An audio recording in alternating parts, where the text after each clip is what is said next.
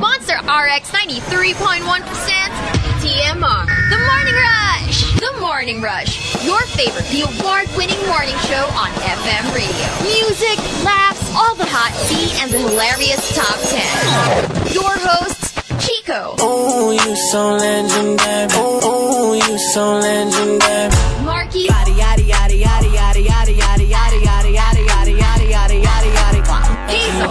I'm a savage. Yeah. Sassy, moody, hey, nasty. Yeah. The Morning Rush. Air and online. TMR. The Morning Rush. From Manila's hottest, Monster RX 93.1. TMR Top 10. The Morning Rush Top 10. Monster RX 93.1 and good morning everyone. It is well a Friday. It's a Friday. Yes. Okay. So uh, that's a good thing. That's a great thing. So if you guys have you know stuff planned, yeah, this is a great day. Uh, perfect for I don't know whatever shenanigans you have planned. Um, but yeah, uh, good morning, and we've got a top 10 for you. Let me just get to it. Okay, our top 10 uh, goes like this Thanking Patrick Starlord for the topic. Hashtag, what are you waiting for? Okay, so you can uh, attack this topic two ways. Either, um, what are you waiting for? as an answer to the question, What are you waiting for? or a continuation of the statement, What are you waiting for? Okay, for example, let's start with the answers first. What are you waiting for? Hinihintay ko lang na mag-break sila. And then, I shall pounce. For mga abangers out there, diba? That's all you're waiting for.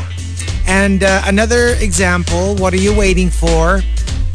Yung job offer ng yung job offer from abroad para makamigrate na ako. If that's your if that's your plan of action, yeah. yeah. You know, uh obviously, you know, you don't go abroad without a job offer yet, although I do know of people who just literally packed up their shiz, went to another country and looked for a job when they were there. I'm not that kind of person. I'm not that brave. I'm not that in some in some people's opinions foolish to go abroad. Maybe if you've got like, you know, confidence for days and you just know that you're, you know, you're bound to get a job. It's not a matter of if, it's when. Yeah, then I guess you could do that. Um, it's not for everyone. Another example, what are you waiting for? Balita ko, malapit na daw i-lift yung TRO that you filed against me. Mm-mm. Okay. I don't know how that works. You know, uh, if it gets to a point where I file a temporary restraining order against someone, I don't know if there's going to be a time limit. You know, I don't even know how that works. But in my opinion, if, if it gets to that point, it's probably for good. Yeah. Well, it does say temporary. Obviously, may time limit, gets. But I'm just saying, I don't know if I'm going to like like the, the restraining order to end. I would probably refile it again unless you really show me that, you know, whatever that was, whatever the reason was why I filed it is gone. I'd probably keep refiling it. Um, oh, ito na yung ano, ito na yung the entries that are more like a continuation of the statement, what are you waiting for? What are you waiting for? Ito na oh, nasa wearing only perfume and furry handcuffs. Okay. Okay, that that that sounds interesting. And uh, one last one last example. What are you waiting for? Pasko, pumuti ang uwak. Godot, for a star to fall. Medyo, medyo 80s yung, yung uh, cultural reference na yun. But yeah, if you get it, you get it. But there you go. That's what we're. Uh, that's what we are looking for today. What are you waiting for? Whether an answer to the question, what are you waiting for, or maybe a continuation of the statement, what are you waiting for? If you've got entries, go ahead and tweet us. Twitter.com slash RX931. Please include hashtag The Morning Rush and hashtag What Are You Waiting For in all your tweets. TMR Top 10. The Morning Rush Top 10.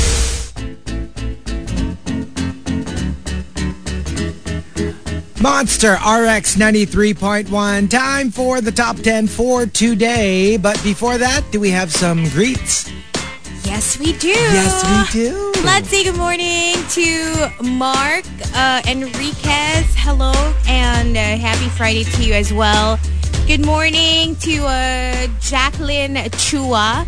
Um, uh, good morning to Yasmin Garcia. Thank you for tuning in. Hello to Renz and uh, Salvador, who says good morning to Mark Santiago and uh, Nate Choi and Miel.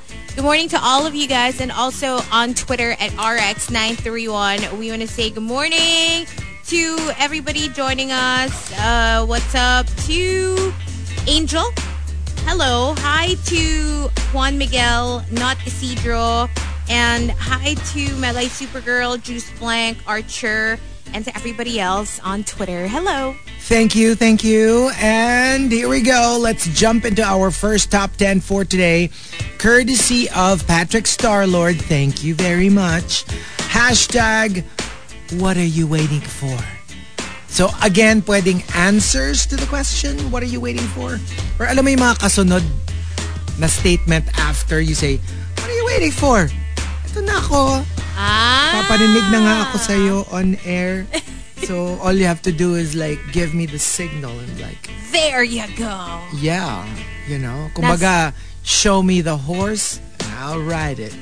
You know, I mean like, parang cowboy, di ba? Yung uh, pupunta ako sa'yo, like, Parang na-imagine kita as a cowboy.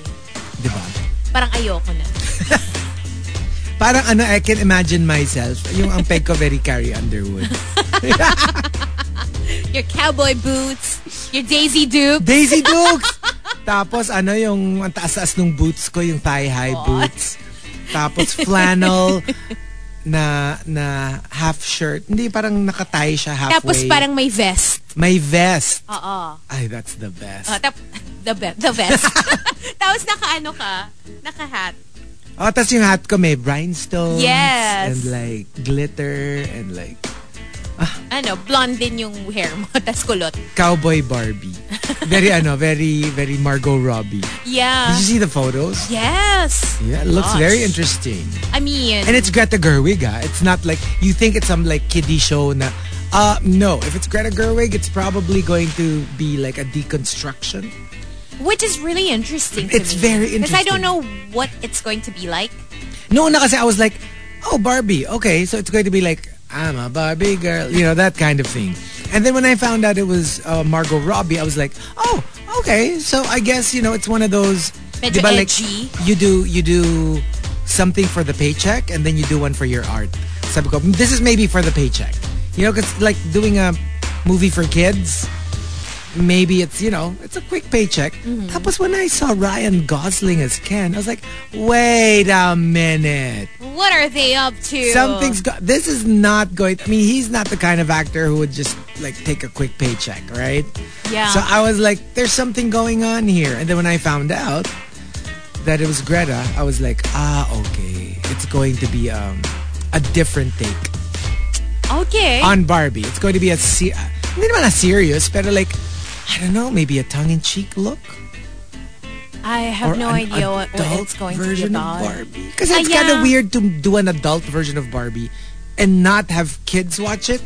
It's kind of weird. And like, what's your storyline going What's to your be? storyline going to be? So feeling ko parang it's going to be okay naman for kids to watch, but also okay for adults I feel watch. like it's more catered towards people who grew up with Barbies but are adults now. Yeah. Yeah, I kind of get it. Because a lot of people, of course, were like commenting that, isn't Ryan a little too old to be Ken? Because you kind of, like, Robbie looks amazing. I mean, Margot Robbie looks amazing. I'm a big Ryan Gosling fan, you know that. Pero I have to admit, when I saw it, I was like, parang, parang not hindi sure. bagay. You know, just on the physical, ah. Just purely on the physical aspect of it. Parang he's too serious. He's too... And yeah, I mean, like, medyo, you think of Ken as like a, a teenager. Yeah, I don't know, but we'll see. But but I'm I'm very excited. I'm pretty sure, di ba usually that's what they say. Don't base it on mga set photos. Kasi Right. i-adjust pa yon and merong editing pa na, na nangyayari. What you see is not what you get. Even yung mga, kunyari superhero costumes and they look so bad and like, kunyari yung may, may paparazzi photo lang. Tapos medyo lukot-lukot. It's like, they're going to fix that in post-prod Yeah. it's not going to look lukot-lukot. Even if IRL, it is lukot-lukot. Pagdating ng post-prod, ano na yan, very like muscular and like, Doon na talaga magkakaalaman when you actually watch Yeah. the movie. so yeah, I can't wait. And um, number um, 10, uh, coming from not Isidro. What are you waiting for? Well, before I love again, maybe start loving myself first. Definitely. But I don't want to jump into it agad-agad. and especially if you came from a serious relationship. Yeah, yeah. Whether long-term or super serious or medyo traumatic, yung parang like, akala mo talaga yun. Ah, For me ha, one of the probably most heartbreaking things, more than just breaking up, yung if you were really convinced that that was it, that you were going to spend the rest of your lives together. Yung, ah, kasi di ba there are people na, yeah, they're in a relationship, pero back of their head, there's that, well, there's always a, you know, who knows? Somebody might come along or we might not get along. Yung, you leave that door open in your mm-hmm. head. Mm-hmm. And then there are those who are like, oh, no, no, this is it. You know, I feel it in my bones. Tapos biglang, Ba't ka ba nananakit? di ba? Aga-aga, mapanakit ka eh. Is this my punishment? Medyo- may, may ano ba? May kurot ba? Stop it! Yun. Di ba? yeah. Kasi like some some breakups are bad. You know, they, maybe they cheated on you, maybe di ka nila pinaglaban. And yeah, of course, obviously that's that's heartbreaking. It's more when like it's like you were so sure. Tsaka doon lumalabas yung ano, doon lumalabas yung mga wala na, that's it, you know. I'm not gonna love again. Cause, cause that was it. That was my that was my one big shot, you know. If it didn't happen, I don't want it. Mga ganun. May mga tantrum ka na against the universe. Eh, nagtatantrum na ako ngayon. Hindi ako nagsasalita. Against the universe and you For bringing this up. bringing it up. And um, number nine, coming from the super malas guy. What are you waiting for? Hinihintay ko ang 12.01 para batiin siya ng happy birthday. Kahit di naman niya na-appreciate yung mga ganun. Go lang if if you want to do it, right? Sometimes you do it for you. Yeah. if- Gusto mo ikaw yung mauna eh. Tsaka if hindi benta sa kanila, so what? That's how you want to do it. Or it's your way of expressing to them that Yeah. they're special. Parang ano yan eh, kunyari, kunyari tayo magjowa. Tapos, ang love language mo, iba sa love language ko.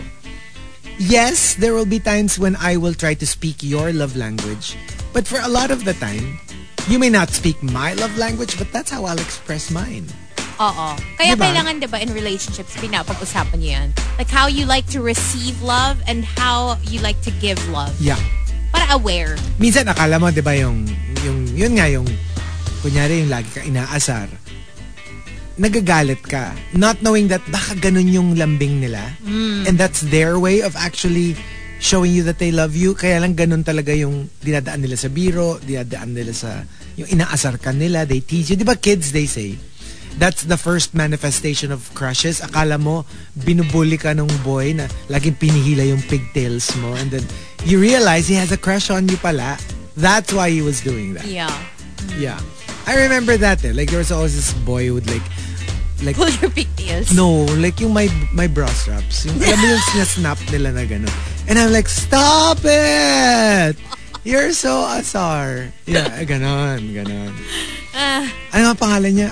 I forgot the name eh. Parang, oh, uh, yeah. No, Noah? Noah Centineo?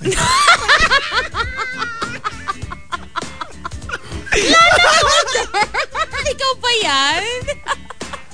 Tapos sabi ko, like, stop it. Stop it, My Noah. God.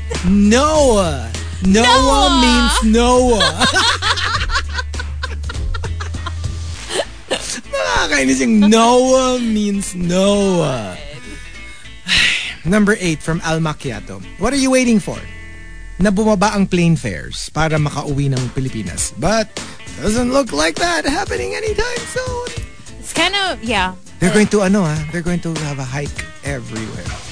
Again? Plane fare. Um, who was I talking to? There is going to be an oh my barber.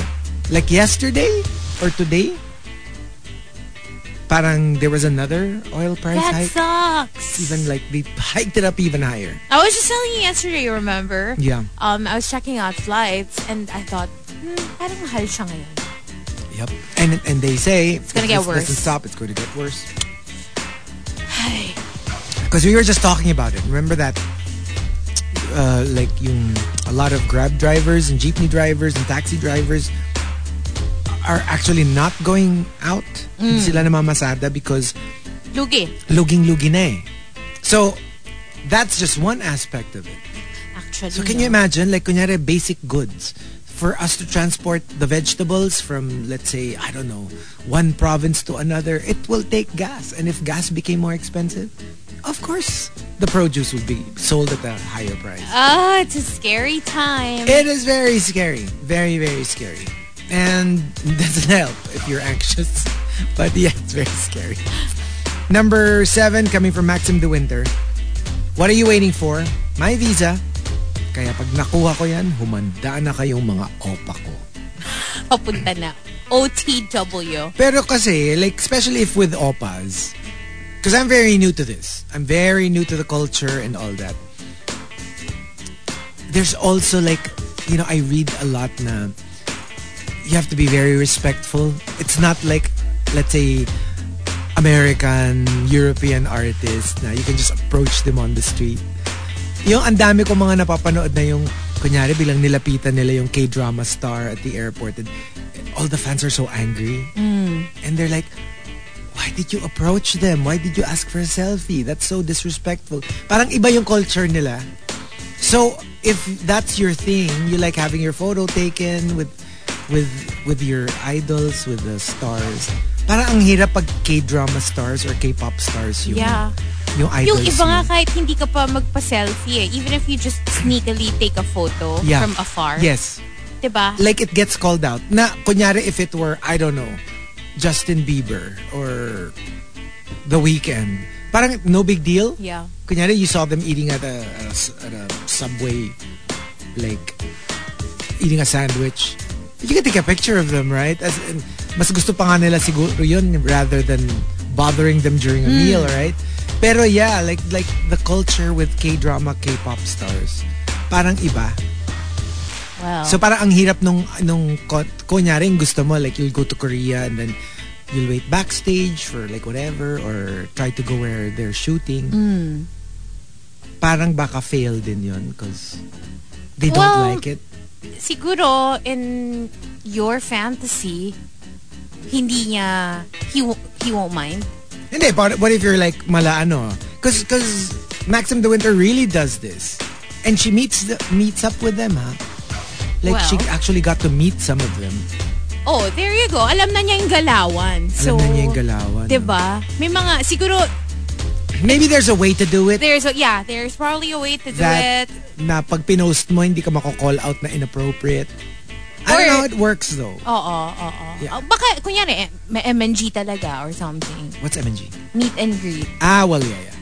Diba? Hindi, yun, yun. Because I remember when, remember when Hyun Bin got married to his like, uh, Chloe co-star. And then, parang they, I think they were at the airport. Tapos medyo they crowded over them. Tapos may mga nagpa-picture. Yun, yun, yun, yun yung the one that I really like. Ah, bawal pala yun. And yeah, they were a little pushy, pero alam mo yun, not like Tom Hanks levels na Na may natulak. na may natulak and all that. Yung parang like literally she just approached and asked for a selfie. And then my gosh, the comments were like, how could you do that? You know, you were so rude. And blah, blah, blah. You know what?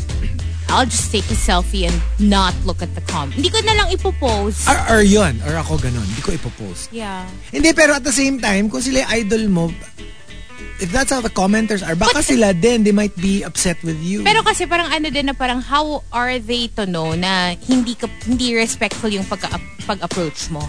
Wala naman sila doon. How do they know? video yung pinost eh. Kumbaga, it's not, it's not just the selfie. Kasi naman incriminating naman yung pinost alam mo yung it was kunyari ikaw yung nagpa-selfie di ba? Ah. so ikaw may post ka na nag-selfie kayo I was also there but I videoed the entire thing from afar Oh. so huling-huli yung galawan mo like how you approached her how you parang ganon and apparently sa kanila parang you don't like if they're standing on a curb you don't just approach them and then say like can I have a selfie with you in Korea. But what if you see them somewhere else? Is it still the same? Are you still supposed to do that? I don't know I think they were not in Korea when that happened I think they were on their honeymoon Uh, I understand being respectful, but at the same time, they're not gods. You know what I mean? That like, they're just human beings as well. That like, is true. wag naman masyadong, minsan parang, what if yun nga, what if hindi, hindi yung example mo? Kunyari, respectful naman, pinost mo. I'm pretty sure, regardless of whether nakita nila how you approached or not, merong magko-comment na, ah, hindi dapat ganyan-ganyan. You know what I Right? mean? Yeah, parang, yeah, what yeah. if okay lang sa kanila? ba? oo no And what if hindi ka aware dun sa culture na yon? Yeah, that's true. 'Di ba? Parang it's just a little I just want to be called like a heathen. Alam mo yun? Yung, yung, ito ko like heathen. Tawagin pa akong dragon. Crouching tiger, heathen dragon! Nagtatago pala, no? Kaya ako heathen. Pero alam mo yung mapapaisip ka na parang, oo, sige, gets ko na siguro you, you know the culture because you're such a, a stan, so you're very protective of your idols. Pero ilang percent kaya doon yung naiinggit ka lang kasi hindi ikaw yung nakapagpa-picture at nakakita at nakalapit? True. I wonder. True too. Oo, no? Or yung kunyari ikaw, nakita mo, Hindi ka lumapit. Hindi ka lumapit because you wanted to respect them. But you also feel bad na hindi ka nakapagpa-picture. Right. Kaya pag nakakita ka na who does something differently, Ah. gagalit ka. Yeah. Because like, ako eh, tiniis ko na hindi magpa-picture. Eh, sorry ka. Dapat kayo din. I mean, as long as you're not rude in your approach, That's true. I don't see anything wrong with it personally. I wouldn't do it because wala naman akong opa or like, And hindi naman can- sila kilala to And they can always say no. Yun nga, they can always say no, right? And if they say no, obviously you you're going to respect accept it. that. Oo. Yeah. Parang you also run the risk of getting rejected kasi when shoot you your shot. But, you know, yeah. Why don't you shoot your shot anyway? You know, I like I, I like thinking about this because I'm very hopeful. You know, I always have these fantasies na I'll be on a trip abroad tapos yung or tapos I'll see like a celebrity that I've always loved and like it was a, it would be a once in a lifetime chance to Hmm. to have like excuse me I know you're also on vacation or whatever they have a photo taken with you because I would shoot that shot Yeah. I would But very respectful. very respectful And, and and when I say very respectful yung approach mo, hindi lang with opas, but with like Yeah. all Yeah, yeah, celebrities in general Yep. that you encounter. Yep. Because at the end of the day, you're all humans, you know? We're all humans. You're all human. Parang hindi ko tinali parang sarili ka ko. kasama yun I'm a demon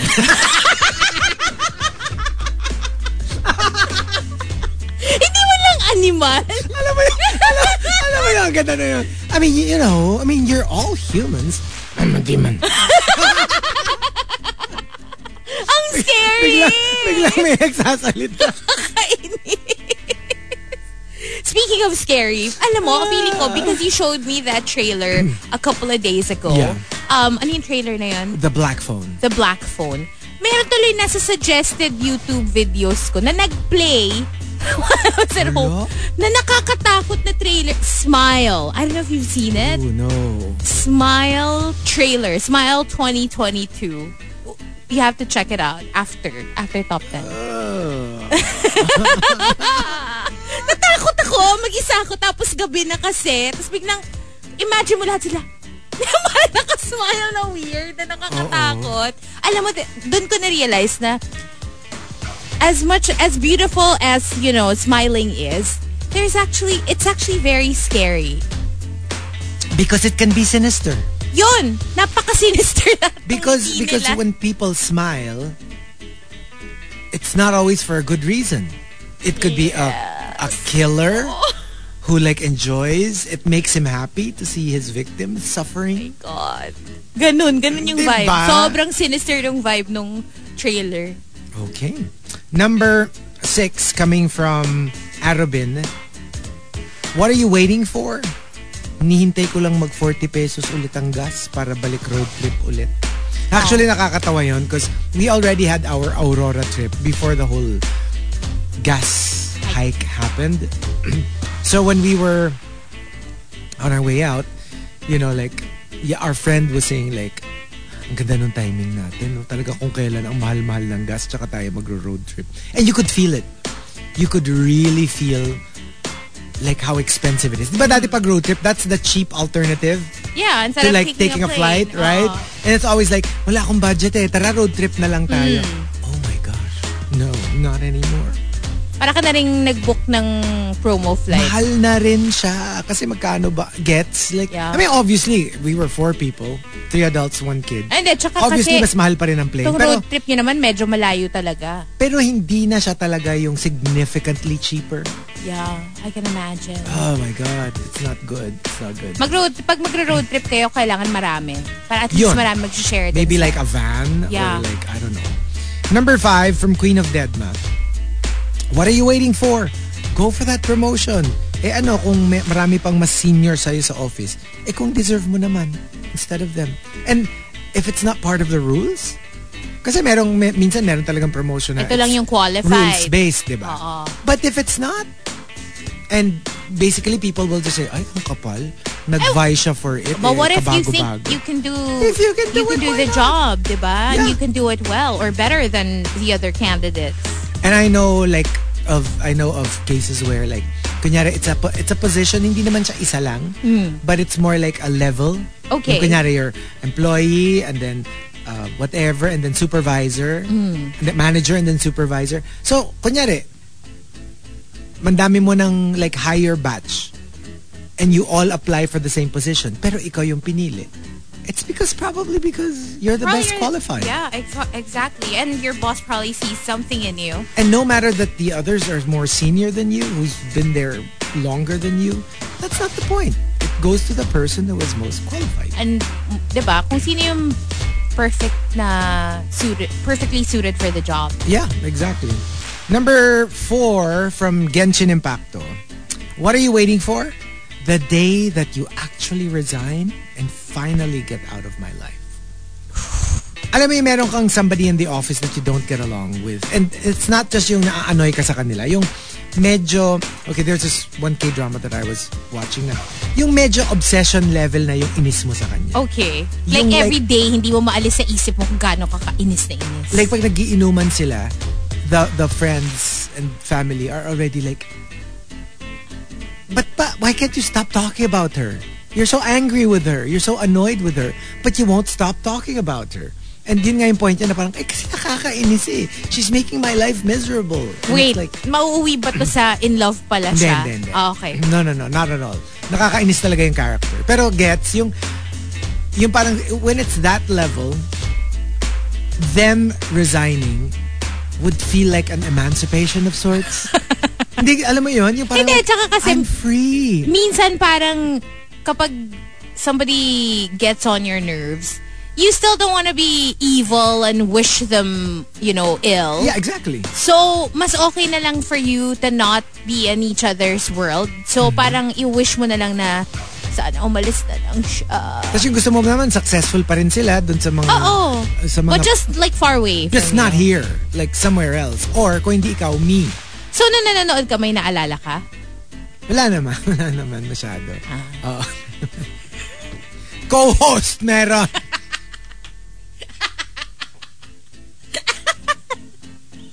Yon.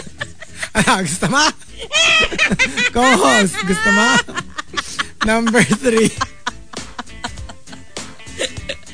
Tsaka napaka, napaka maldita ng tawa. Meron talaga, napaka kontrabida ng tawa eh. Number three from Jerkasaur Obob. What are you waiting for? Hinihintay ko lang magka-zombie apocalypse para magamit ko lahat ng skills na pinapractice ko. Alam mo, as tempting as that sounds, na parang, nako, parang it's ang fun. Kasi like, you know, in the shows that, especially if you're such a fan of A those fan shows, of those shows. feeling ko, lahat na skills mo, parang, at some point, hindi na rin mag-work. And because we've... kasi you don't know what what to expect. Yeah. Hindi mo alam kung anong klaseng zombie yun. Hindi tsaka ganun eh. Because we've never experienced a zombie apocalypse. Yeah. Ang dami mong undefined. And marami kang possible na false information. False like for information, example, yeah. siguro common uh, thinking na you have to shoot them in the head or Yeah. hit them in the head sa para that's how they'll die. But who's to say na totoo yun when it comes to Kasi nga, actual never... zombies? Because we don't know what Diba? actual What if you blew like. up their head already pero alam mo yun, mag-grow ulit. It will grow back or something like that. Or something like that. Oh, no. And, and I wonder, I've always thought about this. Doomsday preppers. Like, are they... Are they just preparing for it, but they're still very fearful of it? Or, yun nga eh, is there a part of them that's thinking, you're all making fun of me? I can't wait. And actually kind of like to a weird, twisted degree. That's so evil. Parang they they yearn for it. It's like, I can't wait for all of you to die. No, no naman, but more like to be proven right. Gets? Yung parang, Tapos because, kakatok-katok kayo ngayon dito sa bunker kasi hingi kayo ng pagkain. tapos, you know, sisilong kayo sa zombie-proof, nuclear bomb-proof Oh bahay ko. God. Pero gets, yung parang, is there a part of them that secretly wishes that, you know, that I the don't know. apocalypse rolls along and, I- you know, they'll be proven right? I don't know about that. I think they dread it. At least, if, if I remember correctly, kasi pinapanood ko yan before. Doomsday Preppers. Doomsday Preppers. Um, but for me, it's, uh, I think for them, it's more like a case of the inevitable. It's not so much na wini-wish nila na mangyari na, but. I think they're convinced that it will happen. Because remember, meron ding cases ng, for example, bushfires. Mm. Tapos later on, malalaman nila, it was started by a fireman. That's wild. It's, it's, it's a little twisted. There, there were cases. Because firemen, that, that guy or whoever, parang feels like that's their purpose, to save people. But if there are no fires, then what is their existence for? oh my God. So para meron siyang That's hero twisted. complex. It's so twisted. Para siyang may hero complex na I have to save you. But how can I save you if walang catastrophe? So I have to create the catastrophe so that I can save you and be the hero. Okay, that's really sick. Yep. I mean, you can't say, what if you can't save them all? Exactly. Diba? Exactly. Pero 'di ba like it was a, it was such a twisted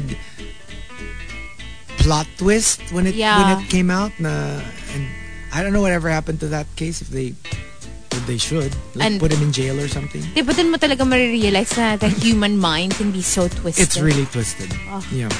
Number two from Archer Aguilar. What are you waiting for? Life is too short to spend it with the wrong person. I'm at a point in my life where I feel like just do what you want. Just do what Yeah. makes you happy. Yeah. At saka alam mo yung minsan kasi, it's, it's a matter of like, ang dami niyan eh, yung feeling mo, yun na lang, yun na yun, yun na lang yung magkakagusto sa'yo, or you've just, sayang yung time that you've spent together, or um, there's another reason why you can't let go of that person even if feeling mo maling-mali na siya for you. Yeah. Pero yeah, it's like, but is this it? Are you going to spend the rest of your life with the wrong person? That's tough. Uh, I think, Be- yeah. Minsan better pa nga talaga na mag-isa ka na lang eh. Kesa Yeah. to be with the Uh, 'cause wrong person. Saan ka mas magiging miserable? Yung you're by yourself, you do whatever you want, or you're with someone and you're spending like your life with that person, pero And you're miserable. puno ka ng hate, puno Yeah. ka ng galit, you're always fighting or you're not speaking to each other and you feel na para kang na, na weigh down nung kasama mo or tied down ka sa kanila na wala kang kawala? Your your heart is filled with with poot. Poot? Poot. Poot! with poot. Charlie Poot. Charlie Poot. Nakita niyo yun? May nag, nag-tweet sa atin, nakita niyo? Nakamukha daw Nakamukha ni ni Marky, Marky. si Charlie Poot. Wag ganun. You know what? Ganon. I Pero never- dun sa photo, I- parang yes, I see it. I never thought of it ever. Pero nung nakita ko rin yung photo, napaisip ako na parang nga, Pero- ano to, from Jaja to Charlie real quick. Pero for, from that photo mainly.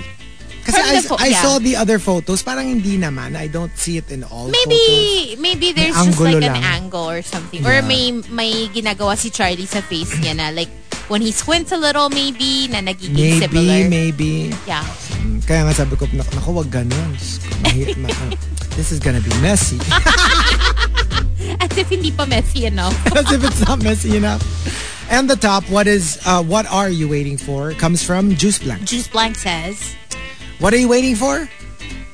Ang matapos na ang Mercury retrograde para makapag-decide na ako kung anong gagawin ko sa buhay ko. True. You know, even if a lot of people don't believe in stuff like that, parang, alam mo minsan parang, you just don't want to make major decisions. Yeah. Yung parang, even if you don't blame it. For example, ako, I don't blame it for stuff that goes wrong. Na parang, ah, kasi Mercury, ano, Mercury is in Mercury, retrograde. So, kaya nangyayari itong mga to. No, because I think shiz happens naman any time of the year, diba? To everybody. Kami But, yeah. hindi ako gagawa ng like yung major decision, contract signing, Yun. magpapatayo ng something, kung pasok pa siya dun sa parang mga ganong date. Because, for me, wala namang mawawala if you if you move it. Kami kasi, we do follow it, pero yung we don't obsess over it, like it's not one of those like, you refuse to do anything during Mercury retrograde. But we do avoid like contract signing, renovation, Anything buying major. gadgets. Yeah. Yun. Just True. those. I mean, kasi meron tao naman na, iba, there is a there is such a thing naman as taking it a little too far. Diba? Yung Masyado ka namang nagkulong ka na lang sa kwarto kasi ayaw mo nang gumo- gumalaw. Hindi naman ganon. Pero PBH, yeah, we do follow it. I remember the the recent one that ended, yung May to June. Oh. Uh, we were supposed to sign a contract. And then we were like, can we do it like after June? Ah? Oh, ganun lang. I mean, like, it's not like we're not going to sign. Yeah. Let's just sign after a month. Yeah. G. G Kung na wala namang harm Wala, na saka wala madudulot. namang, wala namang rush. Oo. Hindi naman urgent. Why don't we just like, yeah, pagpaliban na lang natin. But there you go. The top 10. What are you waiting for? If you've got entries, go ahead and tweet us. Twitter.com slash RX931. Please include hashtag The Morning Rush and hashtag What are you waiting for in all your tweets. TMR Top 10. The Morning Rush Top 10.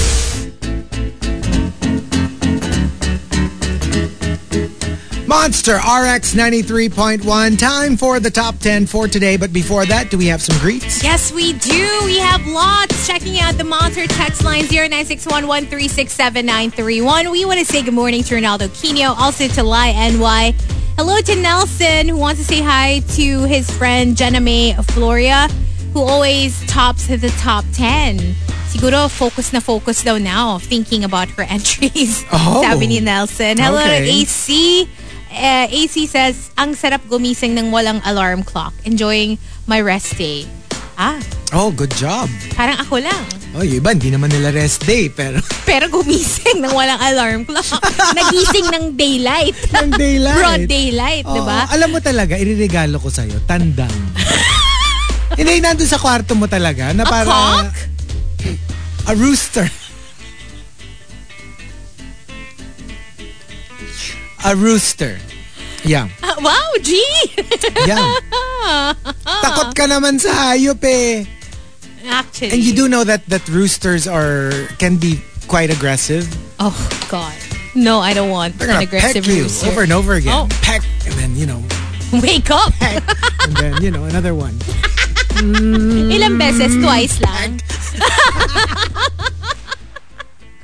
Nakikiliti ka ba Actually, takot ako. ko? You know when sometimes you see yung mga sabongero sa street, Yeah. tapos hawak nila yung manok nila, natatakot ako. Like, I, I'm not the type na mako-curious, lalapit. Even as a child. Yeah. Yeah. Well, ako, I love animals. I love birds. Pero, pag aggressive, like, obviously not. Because remember I told you before, we had a cockatoo na when we had the, the aviary siya kasi, hindi siya cage. So, it's a, it's a big, like, aviary thingamajiggy. And then when um, we were having the cage re renovated. We had to remove all of the birds. So, syempre, iba, madali lang hulihan. Ako na mismo yung humuli and all that. Nung yung kakatuna, because I know that it's very aggressive, it actually kills some of the other birds. oh my God. Um, we had the, we had the manongs remove it to put it in a smaller cage. Kasi Okay. nga, itatabi namin eh. Tapos, i-renovate nila.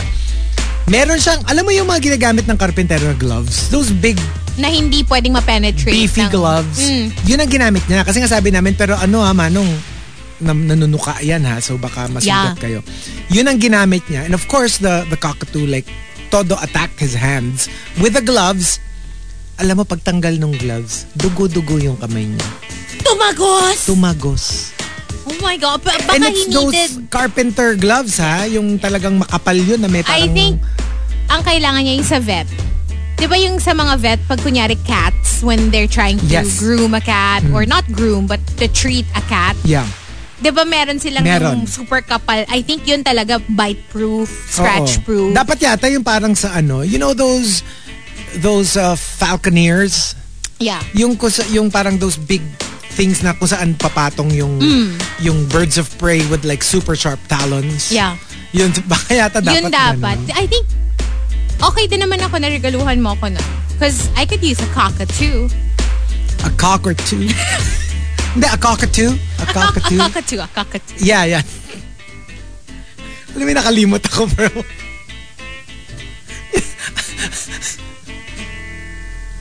I was trying to be Yung subtle, medyo bara-bara, okay. eh, no? Let's just go with that. I'll take two. I'll take two. Cockatoo. Oo. Two cockatoos. Lord. Okay, Okay. sige. Ah, good morning to Edward. I don't mind. Nagulat ako. Ako din. Honest, honest. Nagulat ako. ka ni Marky for like a second. Nagulat ako, Uh, hello to Harold Kim, to Reggie Marquez. Good morning, Ria, and good morning to Mara. Thank you for tuning in. All right, we've got our top 10 for today, courtesy of Patrick Starlord. Thank you, Patrick. What are you waiting for? Let's start off at number 10 from Jerkasor Obob. What are you waiting for? Magkaroon ng slot sa passport appointment. Ilang buwan na ako naghihintay ng slot. Wala pa rin. You know, ako din. Remember how like I had to, very recently, I had to hmm. renew my passport. Yeah. And si ba- syempre si Baby Whale yung taga set ko ng appointment. And for the longest time wala. Tapos nag-ano siya kasi nag nag what do you call that? Register for notification na pag merong biglang nag-available, Yeah. papadalan ka ng text. Okay. So biglang pinadalan siya ng text. Sabi niya, oh, may nagbukas Robinson's Magnolia but you know, let's register now. Eh, matagal yung proseso. Hindi ka basta-basta makaka-register. Hmm. You have to give na yung details mo, your full name, address. Okay. Basically, parang biodata na yung ipapadala mo. And then you click send. Okay. And only then will you find out if umabot ka. Alam mo, we got the last slot oh, parang ano lang siya eh. Parang like super konti lang. Like 300 oh for the God. entire Philippines. Or basta for that, for that burst, yun lang yung pwede na i-entertain nila for that day. And one day lang, parang ganun. Basta ganun, maano lang. And I got in. Oh my so, God. I Si- feel for you, Jerkasor. So, si Baby Whale din ba nag-renew? Hindi. Ah, ikaw lang talaga. niya eh. And di ba nga, we were talking about like, pag pwede na, let's go somewhere. Kahit Bali or Bangkok or Japan or Singapore. Yun yung mga, yung somewhere near. Next time, pag kailangan nyo ni Baby Whale ng slot, sabihan nyo ako. Ah, mm lalo na pag cheap, cheap slot. Hindi, yung alam mo yung mga hindi masyado malaki yung babayaran.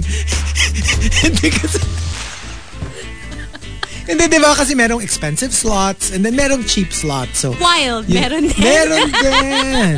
Meron din. yung wild yung papunta doon kasi malayo yung yung site. Uy, pero wag ka mapili ah. Kung ano yung maibigay sa yung slot, kunin mo. I mean, no to slot shaming. Kaya nga eh, oo, 'di ba? Sinasabi ko lang naman, sabihan niyo ako kasi baka naman makatulong ako, 'di ba? I, Mm. I could be of service. Kaya ko namang mag-book, mabilis ako mag-type kasi. Mm. Oo. So, Kaya mo top of mind ka when it comes to slot.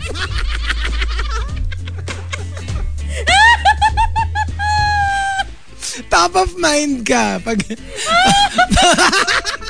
I'm flattered.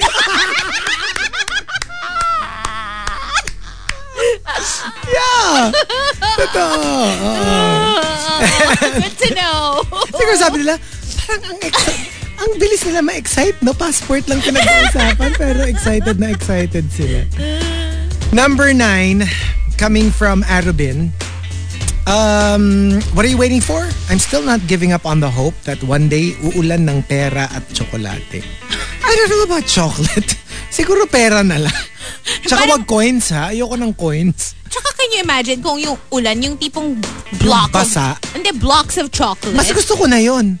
Masakit yun eh. I know, well, hindi, wag naman blocks. Pero like, it has to be solid chocolate. Can you Buti imagine kung- kung liquid chocolate? Ew. Ang lagkit Ang natin lahat. lagkit natin Pero lahat. alam mo, okay lang. Kunyari, ang iuulan nila. Parang yung kisses, yung maliliit. Tsaka yung naka-wrap, individually wrap. Oo. O yun, G ako doon. Pwede yun. Yeah, But yeah. money, can you imagine? Ay, hello. Like pag umulan ng Gosh. 500 and 1,000 peso Ay, bills. see you there. Oh my God. May dala-dala kaming balde. Alam mo yan? Lord. Number 8 from JR Keita. What are you waiting for? Yung sabihin ni Jowa na, it's a prank. After niya sabihin na nakikipag-break na siya sa akin. Oh. But it never happened. Alam, ito yung mga blind side. Yung you never saw it coming. Yung akala mo, like, oh, this has got to be a joke. Because where's this coming from? We're, we're doing great. Very, ano, very, give me a reason. Yung Pink and uh, si Fun Guy. Fun. Fun. Hindi, di ba solo lang? Just the guy. Nate Ruse. Nate Ruse. Yeah. Parang, parang yung isa, completely oblivious. Yung isa, nagbe-breakdown na, na parang, this is it, you know, goodbye. Tapos yung isa is like, what are you talking about? We're doing, we're doing Ayun pa yung fine. song? I never actually paid Yeah, that's the attention song. to the lyrics. Kaya siya nakakatuwa eh. Kasi parang like, hindi nakakatuwa. Just give me a pero- reason. Just a little bit's enough. Yeah. Something, something. Yung isa talaga nandun na siya sa, nas, nandun sa breaking point na siya, si Pink. Tapos si Nate, yung parang like? What? Do you mean we're, what do you mean we're breaking up? Like, what's going on? oh, yung yung pala yun. Oo. Kaya nakakatawa eh. Kasi parang it's so unique. Have you ever been ambushed like that? Feeling ko ako yung nang aambush. Sabi ka talaga. This happened to me with my girlfriend. So, like, yeah, that was, I guess that's why she was upset. Because it's like, where is this coming from? Weren't we like doing We were great? okay, right? We were okay. And then I was like, No, you were okay. I have my reason. I'm not okay. I'm not. I tried. I haven't been okay for a while. Yeah, Um, yeah. That's that's pretty tough actually, to be kahit on the yung, receiving end. kahit yung isa ko rin, yung, I, I would say my first legit relationship, it was also an ambush. Oh. I mean, I'm, I'm, I'm not proud of it. But yeah, like, feeling ko rin, feeling niya, okay na okay kami. And then I just sprung out of nowhere and said, you know what? This is not it for me. Um, yung the time that I felt ambushed by breakup, it wasn't because feeling ko okay na okay kami. Because I knew that we were, we hit a rough patch. Right. And we were having problems. Siguro, it was already like, uh, I would say mga two to three weeks na medyo, because something happened na Okay. parang that kind of, kind of, um, made it bad. Okay. But I thought we could move past it. Yung parang it's it's surmountable naman. I just couldn't believe that it was it was like so big for him na Parang point of no return na pala point sa of kanya. no return na pala siya. Sa'yo, Or- kala mo maayos pa. Cause I, yeah, oo. I just didn't see it coming. I never thought na parang it would end. Actually, yun yun eh. Again, we go back to the classic, the script song. It just don't break even. Yeah. Yeah. So, not just the actual effect ha. Kasi di ba yung, yung break even kasi parang it don't break even. Nag-break tayo. Magkaiba but yung ikaw okay ka. Ako Oo. hindi. Pero there's also the it don't break even. Like, ikaw alis na alis ka na. Ako parang, ha, di pa maayos pa to? Pwede rin ganon. Yeah. Yeah. Hi, number six from uh seven from Impacto from Genshin Impacto. What are you waiting for? Di mo naman ako tinanong kung kailan ako free para mag-guest ulit sa show ninyo. Eh, alam mo naman, mo na kasi. alam mo naman laging bukas ang pintuan ng TMR para sa iyo. Bukang buka. So, so well, alam mo- certain hosts. certain hosts mas buka than others. than others. Di ba medyo tikom ng konti? Oo, oo, oo. Number six from Nat Isidro. What are you waiting for? 2.30 a.m. Para makatulog na. Kasi 3 a.m. daw lalabas si Boogeyman. That's according to my daughter. Ang cute naman. Sana, 'di ba? Kaso minsan ako, the more that I try to sleep before 3, ganyan din ako eh. Because I, I don't wanna be like, kung kailan alas 3, tsaka Yes. ako nag-drift off to sleep. Minsan, the more that I dread it, the more na hindi ako makatulog. Tapos yun, nakikita ko na na, oh, 3 o'clock na. Doon ka dadak, dadakipin eh. Walang mandadakip. Pag yung ano ka. Walang mandadakip. Gusto mo pa akong takutin. Kasi pag nag-aagaw tulog ka, doon din yung agaw buhay. Doon sila nag-aabang. Ah, gusto mo talaga yung mga mga 8 na ako papasok sa Monday, no?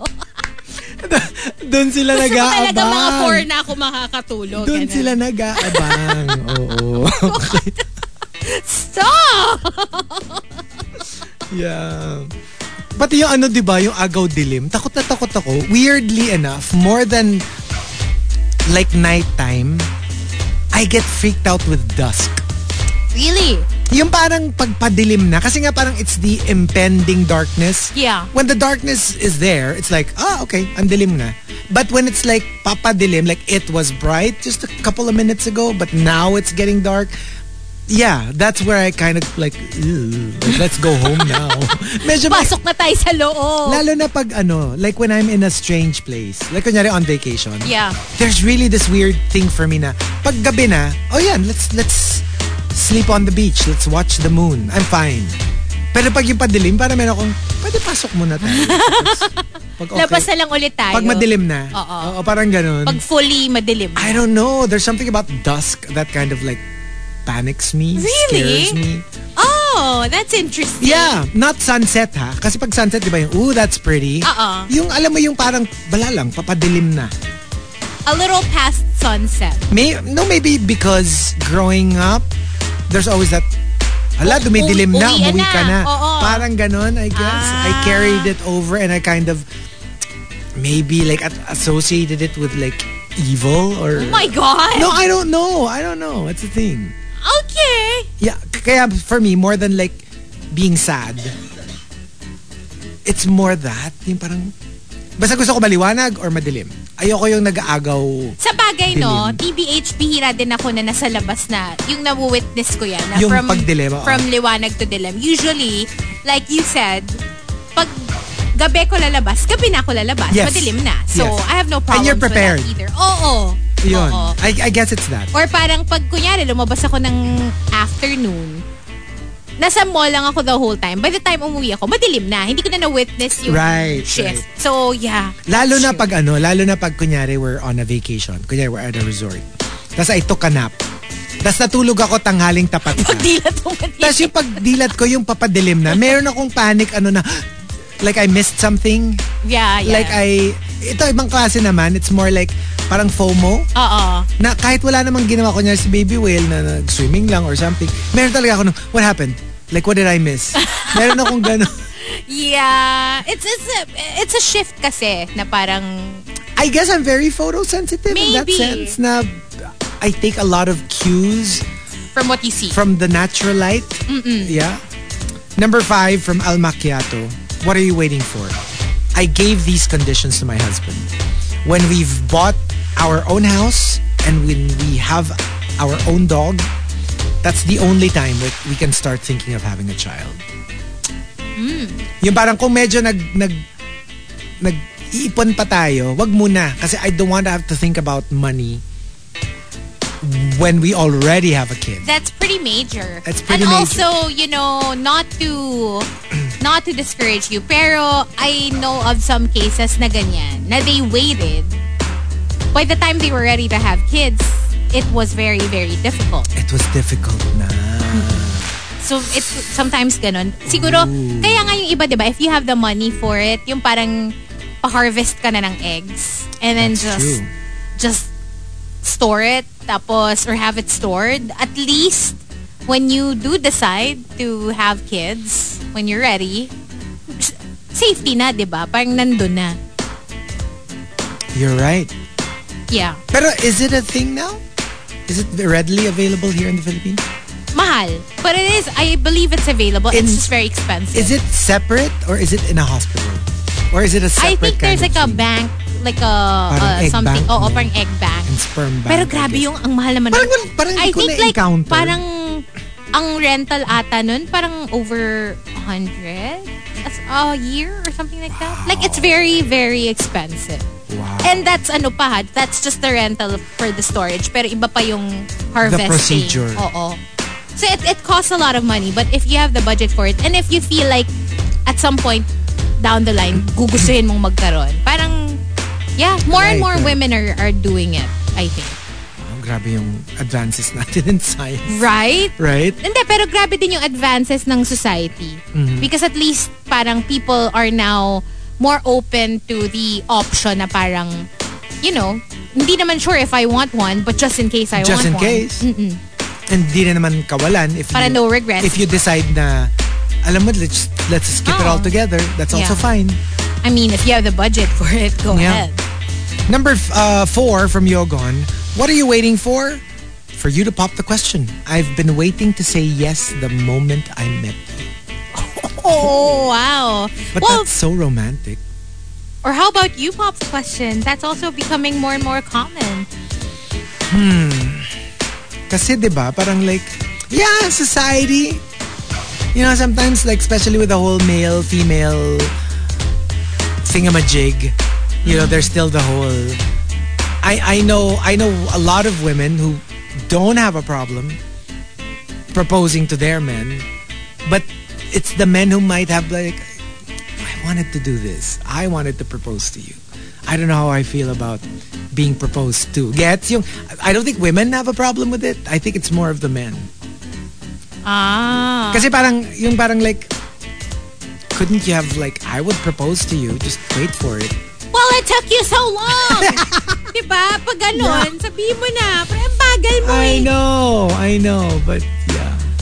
I don't know. Kasi parang they feel like they were robbed of that ano and they probably would have wanted that they did the proposal. And maybe they also don't want to be judged. Yung can you imagine pag yung pinalabas yung proposal video nyo sa sa wedding nyo, sa reception.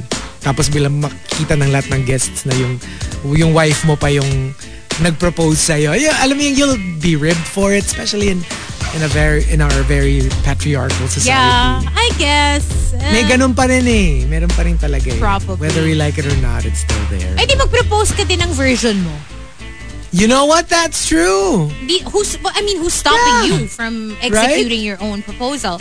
Parang return the favor, diba? How would you feel about this? How would you feel about this? You told someone that you're going to propose to your boyfriend. Tapos, sinabi nung sinabihan mo doon sa boyfriend mo na magpo-propose ka na. Kaya inunahan ka ng boyfriend mo. Na gusto rin naman niya. Let's not say na napilitan siya. Pero more like, aha, poproposan mo ako ha. Teka, unahan kita. Would you get angry?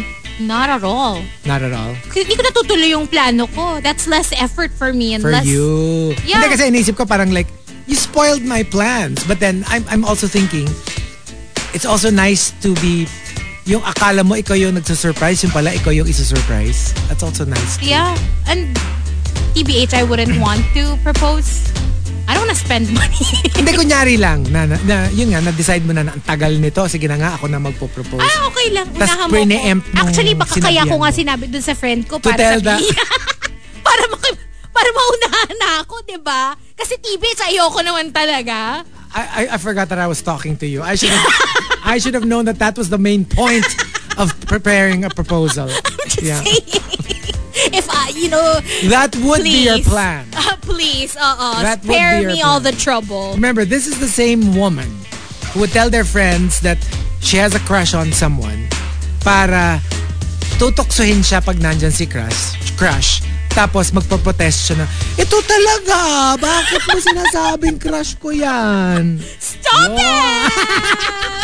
Ew! I forgot. I forgot. Yeah, I was yeah. talking to Hello! You, nakalimutan mo yung middle name ko. Manipulative. Pabebe. Ako naman, pabebe. pabebe. Number three from Legal Millennial. What are you waiting for? Yung unang aalis sa isang meet, uh, sa isang meet-up or inuman when things are just really dragging on. I can't be the first one to leave. So maghihintay ka na just one, just one person.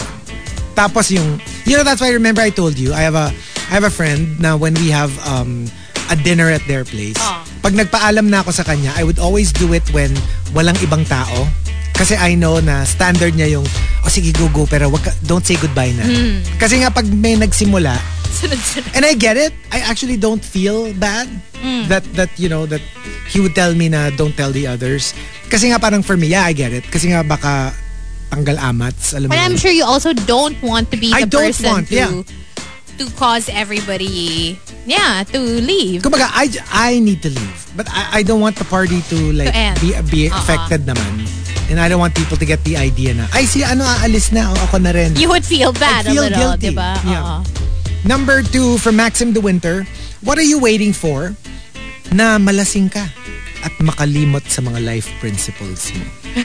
Grabe naman yung life principles. And uh, the top, what are you waiting for, comes from Archer Aguilar. Archer Aguilar says, There are only seven days a week, and someday isn't one of them.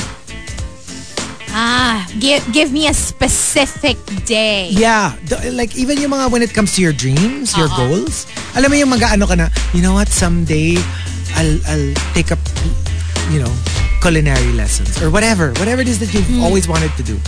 Don't say someday. Like give it a date. Diba we talked about this with your with your Palawan? Yes. you were the type na laging someday, Someday. someday, someday. And until, you know, Baby Whale Yeah. was like, Here's a lot. let's go! Let's buy it. And then tsaka ganun, ganun kami ha. Before we found our um, property, like malagi siya mag-ano na, oh, what about this? Like I would always say, oh, someday I would love to have like a beach property, blah, blah, blah. Tapos lagi siya magsasuggest, oh, look, look at this one I saw in ano, Dumaguete. And I was like, eh, walang ano. Oh, what about this in Cebu? Eh, kasi masyadong ganito. Yeah, alam mo yung, Ah. I would always find a way to to like to postpone it. postpone it. Pag nandyan na, medyo cold feet. Oo. Yeah. But yeah, totoo yan eh. It's until you actually make that decision and take that leap of faith, Yes. it's not gonna happen. And Yeah. totoo yun, you need somebody to like kind of like push you a little bit. Or kahit walang somebody, that you have to tell yourself na pag nandyan na, go na. Wag na yung, wag na yung Huwag ka na dilly-dallying. magpatumpik-tumpik pa. I know, right? Don't make tumpik-tumpik. Don't make tumpik. Don't tumpik when opportunity knocks. Yes. Yeah. exactly. right? And uh, we have two more batches of our top 10. What are you waiting for? But when we come back, we will be on Facebook Live. Ooh, and Twitch TV and YouTube live as well. So uh, we'll see you guys there. But for now, enjoy more music right here on the Morning Rush. Chico and Hazel with you all the way till 10. We still have TMR Watch List coming up in a few. Only here on Monster RX 93.1. Good morning. TMR Watch List. Monster RX 93.1. Time for TMR Watch List. It is the weekend. Perfect time to binge watch all those shows, Oh, yeah. all those movies. So, you want to start? Okay, so for me, uh, the thing that I watched this week was Elvis. And I really loved it. You know, I, I was never an Elvis fan. I still am not in terms of the music, but the but his story is really is captivating. And I'm a big fan kasi of Baz Luhrmann. So anything Baz Luhrmann, I lap up like anything. I like his style. I know there, I know he has his his share of haters, but I like that style. That very music video, frenetic, fast-paced, frantic kind of filmmaking. Yeah. Benta sa akin eh. So, you know, even if you're not a fan, because I guess that's the first question on most people's minds. Mm-hmm. Like, what if I don't like Elvis? It's it doesn't matter. It's a riveting story, and you have to watch it for for Austin Butler's star-making performance. Like, I didn't even know him when when I found out that he won the role, and I was like, A lot of "Why people just know him as like Vanessa Hudgens' ex. Yeah. Gets? Yung parang like, why would they give such a major role to him? I mean, no shade. I just didn't know of his work. And then when I Googled him, parang wala namang major. The Carrie so, Diaries. pero still, right? Yeah. Like, it's not nothing major, nothing that really caught the attention of critics. Hmm. So why would he get the role? And then once you see it, you're like, ah, okay. Now it makes sense. Now it makes sense. He's amazing. He's amazing in the role. Okay. Watch it. You know, even if you're not into that kind of music, even if you don't, you're not into Elvis Presley, it's an amazing story. And uh, for me, because it goes beyond music, he's like a cultural icon. So. He it would is. it would be very useful to know of him and what he went through in his life. And I feel like a lot of people naman get into um, biopics even if they're not huge fans Yeah. Of uh, the person they're doing a biopic on. Like, for example, I don't believe that everybody that watched um, the Freddie Mercury movie was like huge fans Yeah. necessarily or like the Elton John movie Yeah. Diba? But you know, it's always fascinating because it's about an icon's life and also it's fascinating just to watch the person portraying the role and to see how well they do as that character. But it's so good. It's so good. So, ang magaling was the portrayal but also the story. Also the story, the filmmaking. I mean, the star really is Austin Butler and Baz Luhrmann. You know, because you will you will not get bored. Okay. As in, like it is so entertaining. ah, I'm interested. It is. Watch it. Watch I it. I might watch it. And you know how like sometimes when I when I recommend something, meron akong caveat usually, di ba, na parang, you know, I'm not sure if you like it, Yeah. pero give it a try. Ito kasi I'm like, "Ah, you will like this. And I don't, it's one of those across the board, regardless of your taste in movies, I Hmm. think it's something that you can, at, at the very least, you may not love it as much as I did, but you will not regret watching it. Yeah. Yeah, Okay. I for sure. I will try to watch it when it comes out. I don't know if it's out already. It's out already in okay, theaters, yeah. Okay, Is that your your? That's, that's, you know me. no, but at least you know naunahan mo na kami. At least meron ka ng Yes. ano review sort of. For that. Yeah. Um, for me, okay, I have a a few, especially because I've been watching nonstop. Okay. I have a new, I have a new um streaming service. um, let's start with this TV series that I started watching a few days ago. The summer I turned pretty. oh, I saw that. So it's I one of those that. coming of age uh, stories. Actually, it's from the same author. It's by Jenny Han, based on uh, the book by Jenny Han called Okay. The Summer I Turned Pretty. And Jenny Han is also the author of To All the Boys, the whole franchise. Oh. So if you okay, enjoyed okay. that, um, yung kina Noah Centineo and Lana Condor, then you would most likely be the type of, the, well, the same audience Mm-hmm. nitong The Summer I Turned Pretty. Um, it's really nice. It has about, it has seven episodes. Kasi diba yung, yung ano to all the boys movies. Yes. movie sila eh. So, um, this one, it's a whole series. And it's really, it's fun. It's light. Um, syempre teens, so you know how it is. Yeah. Romantic, medyo dramatic, pero nothing too Heavy, heavy or serious. serious. At least so far. I'm not done. I'm halfway through. Um, but yeah, it's the kind of show that you all know I enjoy. So I'm really enjoying it. And there are a lot of cute characters. So I think you might enjoy it. For me kasi it's 2010. What's 2010? The summer I turned pretty.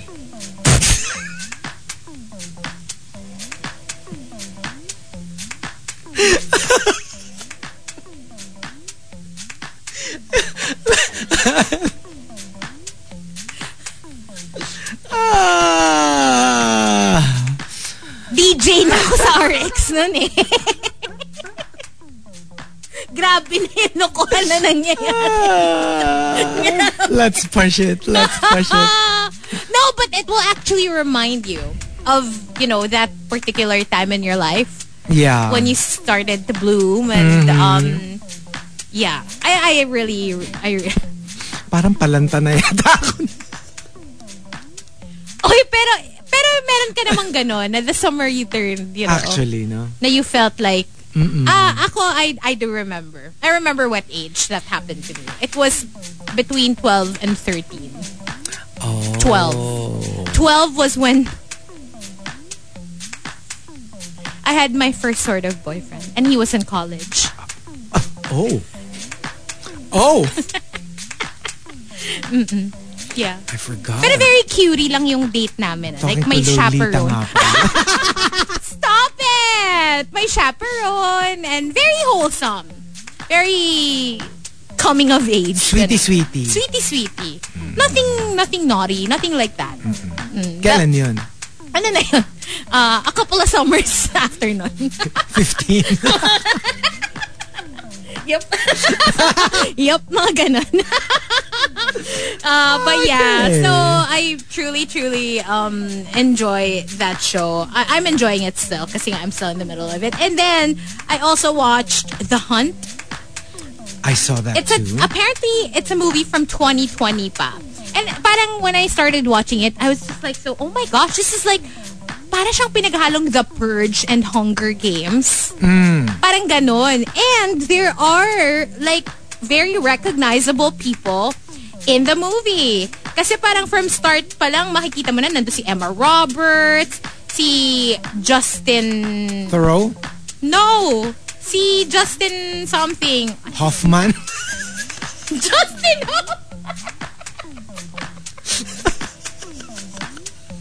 si Justin Hoffman? Ano? Yung sinabi ko sa yung kamukha ni Gino. Oh, um, uh, I always forget his last name. crap. Yes. His name again. Ah, sige, unahan tayo ah. Don't Google, ha? Wait. I know this kasi siya yung ex ni Chriselle sa Selling Sunset. Si... ah! I can't! I can't remember. I told you. I just told you yesterday. know, I, I just know. mentioned his name. Ju- This...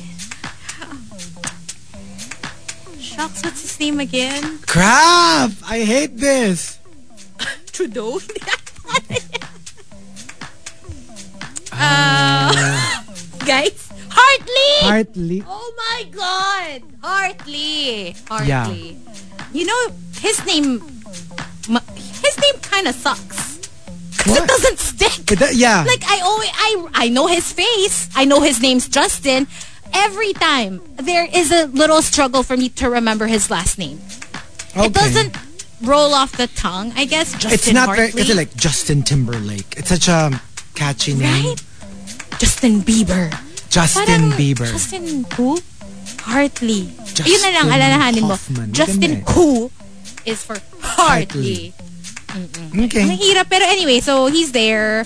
Um, Hilary Swank is in the movie. Oh, okay. Uh, a lot of recognizable faces. Tapos, it's super ma-action kasi. Like from start pa lang. from the start, ang dami ng namatay. I swear no with with with um streaming sites. Ang daming movies na nagkaroon ng redemption, yung a second chance. Yeah. Like when these when a lot of these movies were released during their time, you probably never even heard of them. But Yup. because they when they get released on kunyari, Netflix or, or whatever, parang you feel like it's a new movie. Mm-hmm. Nakaka-release pa lang siya when in fact it's an old movie. But this is the first time that you're hearing of it and you give it a try because this is something that you probably wouldn't go to a cinema for to watch. yeah. But because you're just at home and you're bored, you end up watching it. So you get introduced to a new audience if Yeah. you're a movie that, well, basically people ignored. And my friend told me nga, parang ikaw talaga, yung mga movies mo talaga yun. Yung parang mga, parang movies na typically a lot of people will probably not enjoy. Or skip Because it's like too altogether. Yeah. violent, Yeah, it's yeah, too yeah. weird, it's not naman that popular. But I really gravitate towards those movies. Mm-hmm. Um, so yeah, it's basically about 12 strangers tapos they wake up, parang they don't know where they are and they're all confused. And then parang somebody's hunting them or some people are hunting them. Okay. Like, so isa-isa silang pinapatay, ganun. But uh, anyway, if you like mga medyo exciting, yun nga, parang The Purge, Hunger Games type, you might enjoy that one. And last one is a series that I also just started. It's called Snowflake Mountain. I don't know if you've seen it. I've seen the, the, I've seen it. So it's a reality show. Basically, a bunch of snowflakes dragged in the wilderness. Tapos, they're forced to fend for themselves. Is it fun? It's annoying. Parang na, you know, I was going to say, I feel like I would be so annoyed watching you it. would be rolling your eyes constantly. Like somebody goes, I can't live without my highlighter and like my eyeliner or oh whatever. God, I and you're like, cannot. oh my God. You're so I annoying. cannot. You cannot, pero feeling ko pwede kang isama na sa mga snowflakes na yun. Iba lang yung ano mo. Iba lang yung ganun mo. Iba pero, lang, no? Yeah, for sure. I can't live without my Pokemon Go. I can't live without my hot dog pillow in between my legs. Oh my God. exactly. Very Yeah, that. Ganyan. yeah. Ganyan yung mapapanood nyo. But, uh, yeah. Medyo, it will also make you wonder kasi, like, how you would do in a situation yeah, like that's I'm that. Like, would you be able to handle yourself? Kasi minsan, we're not aware, but we're also a bunch of snowflakes. Alam mo, feeling ko, mali lang yung ano eh. Kung ako yan ah, kung ako yan. They would be stranded on an island. Mm. The title wouldn't be Survivor or anything, but more like Arte Island. Arte Island. Arte Island. Oo. Tapos dapat sumali tayo doon. I'm stuck tayo. here in Arte Island and... uh, I can just imagine your confession. right? Oh my God! Siguro paglabas mo, wala. Cancelled ka na for sure.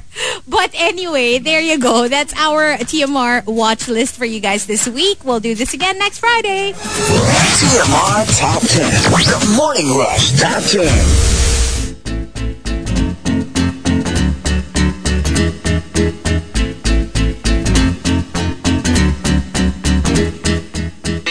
Monster RX 93.1. Time for the last two batches of the top 10. We're live on Facebook. Facebook.com slash RX931, Twitch TV, and YouTube Live. Saying hello to Joe.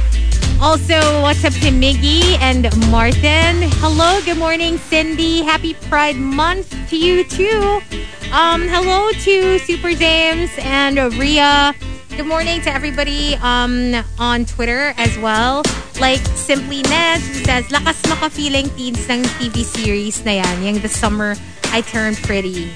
Promise, may enjoy ni Chico. Oh, okay. Hello Okay. to uh, Babap13 who sent us a photo of her cat. Good morning on the way to work with Yoongi. Named after Oh, yeah. Um, from BTS. Sabi niya, behaved siya ngayon while listening to you guys. Aw. Aw. Cute. Hello to uh, Kiko Man Machine and to Coco Hernandez. Uh, I heard an Oprah interview of a kid who was raised by doomsday preppers. After Y2K, they felt cheated because they prepared too much for it. Oh, see, I told you. Di ba merong ganun kasi na, yung you feel like disappointed? Parang di naman nangyari.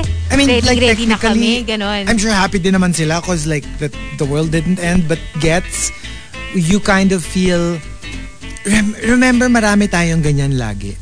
Yung there will always be like they will give a date as to when the world ends. Oo. And then when they don't, when the world doesn't, parang they release statements na I made an appeal to God and He listened and you know that kind of Parang like, sila single-handedly responsible for it yeah, not happening. yeah. What's up to Archer and uh, Melai Supergirl? Good morning to the Jedi Master as well. Hello.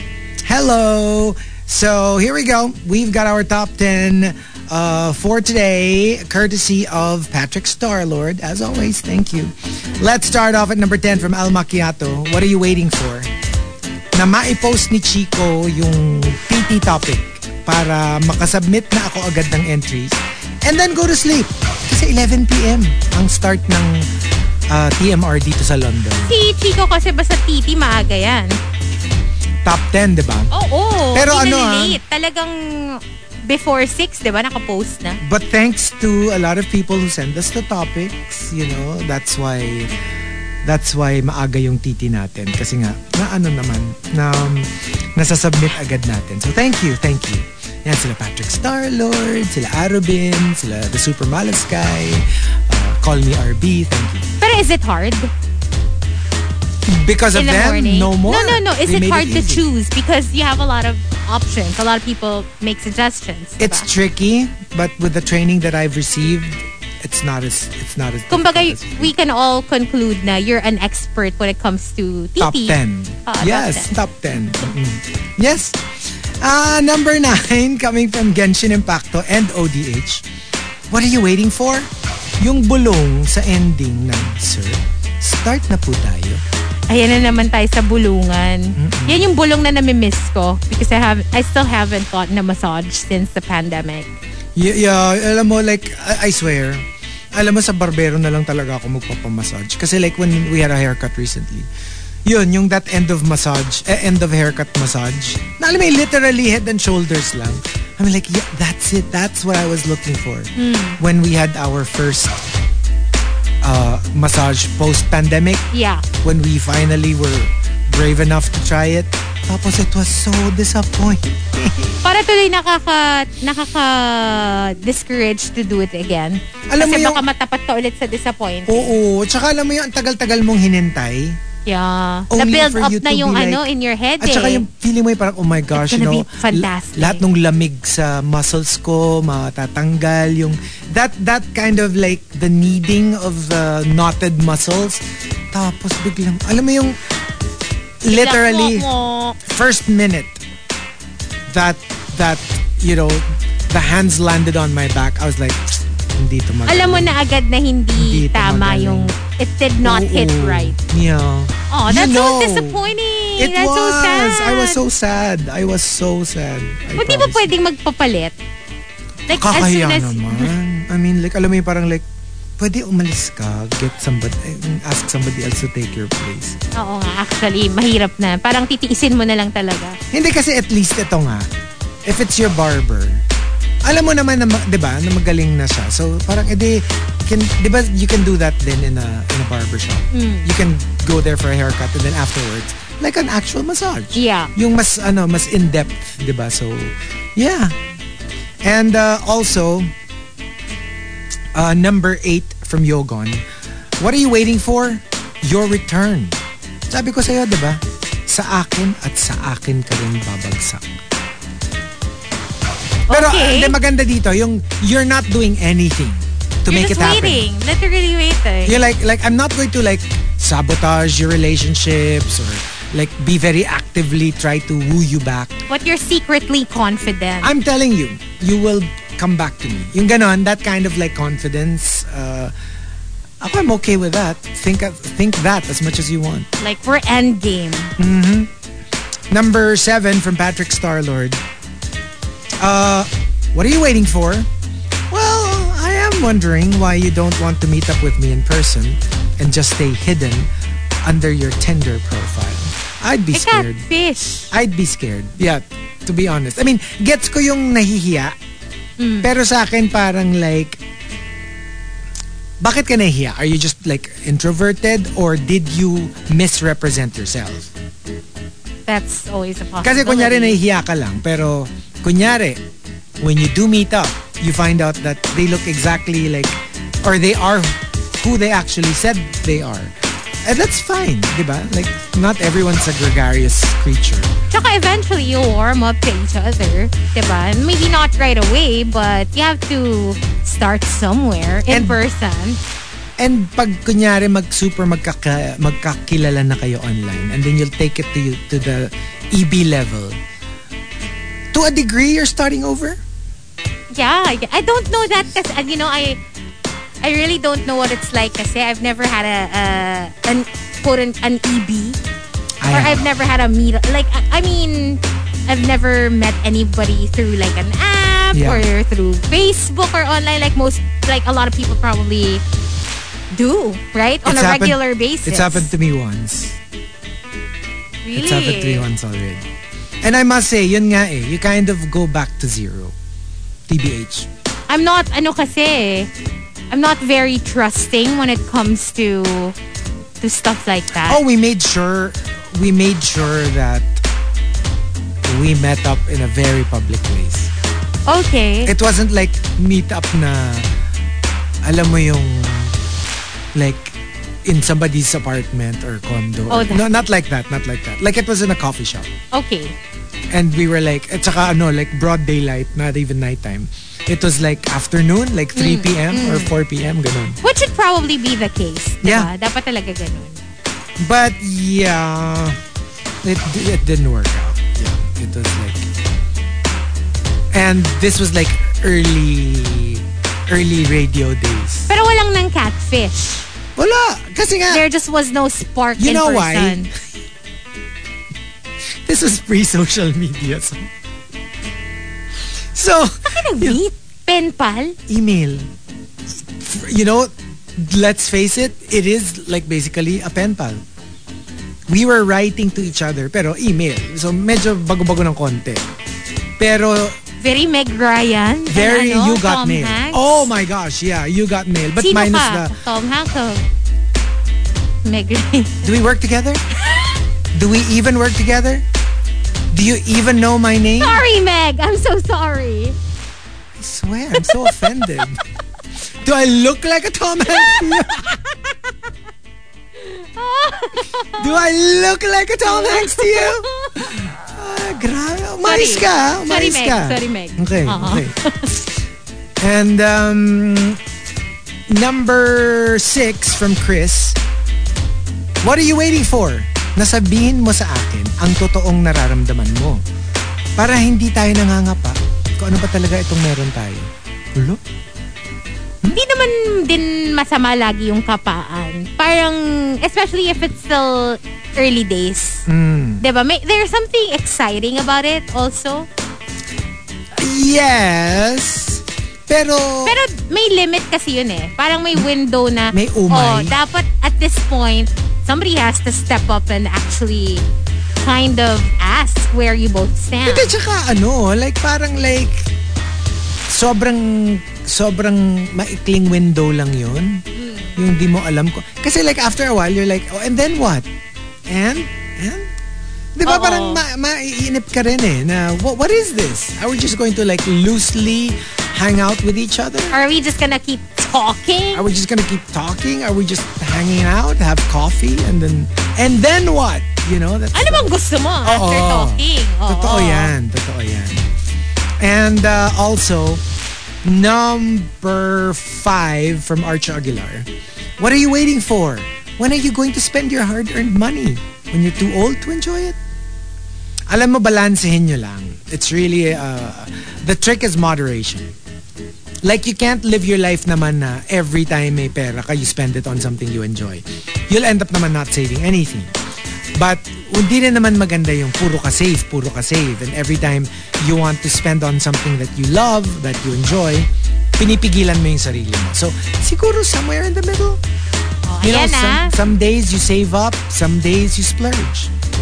I suggest kay Chico kayo makinig pagdating sa usapang ganito. Medyo Hazel left the chat room. kay pag- Chico tayo makinig. Oo, sa mga ganitong pangaral. Kasi kahit ako, I mean, hindi pa rin eh. Hindi ko pa rin nahanap yung right balance. Pasundot-sundot. Mm-mm. And uh, number four from the Super Malas guy. What are you waiting for? The day when the government announces no face mask is required. But you know what? Because there's a lot of talk. Uh, actually, QC is now under moderate level. So, well, eh, yeah, I have been seeing also some acquaintances who got it Yeah. recently. yeah, kami rin. So, yeah, now it- I'm also a little more praning about it because of what I've been seeing on my feed and what people are saying nga na parang guys, you know, again, if you don't have to go anywhere, if you don't really have to, maybe you shouldn't. Not right now. um a lot of people take this this piece of information with a grain of salt.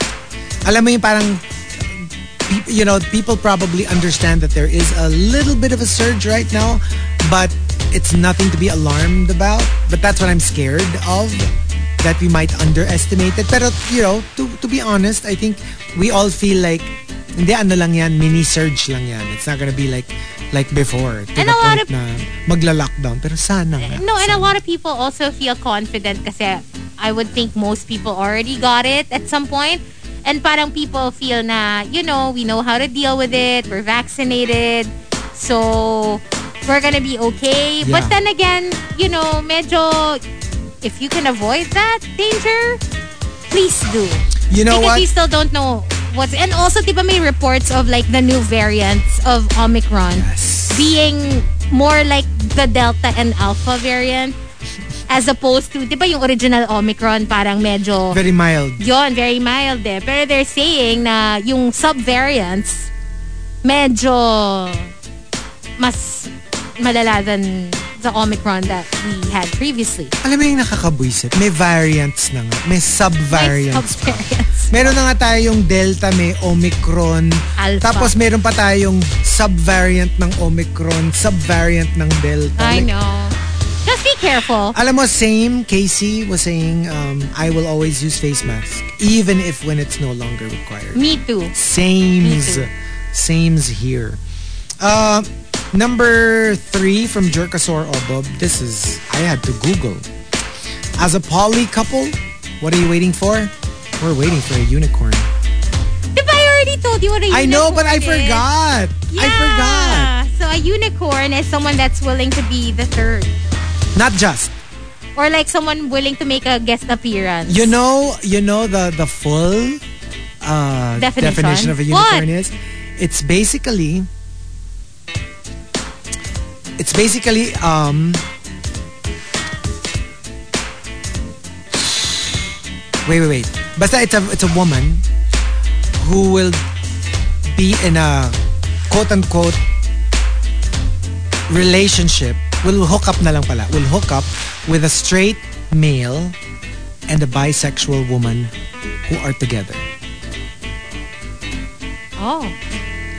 Gets because like obviously they have they both have to find her attractive. So the guy has to be straight and the girl has to be bisexual. Because obviously if they're together, she also has to be she also has to like being with guys, right? Because she has a husband or a boyfriend. Hindi ba pwedeng, let's say, a male or female who is willing to get together with a bi couple. Kunyari, pareho silang bi. Kasi supposedly the reason it's called the unicorn, it's the rarest variant of the possible combinations. Kasi, like it's it's going to be so rare to find like a couple where the guy is straight, the woman is bisexual, and they would like go for a girl who would like both. Parang of all the possible like thruples. Pe- Pero ano pala, tas another one is that they don't want anything more than, Than- a hookup. ah, na parang, yun nga, parang guest appearance lang. They're not, yeah, they're not looking for a relationship. That's why it's called the unicorn. Parang of all the possible combinations, they say that is the rarest of all. Kaya siya unicorn. I can feel my horn growing.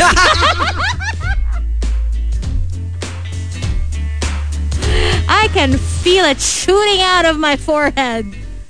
Now that you've mentioned it, oo nga, no?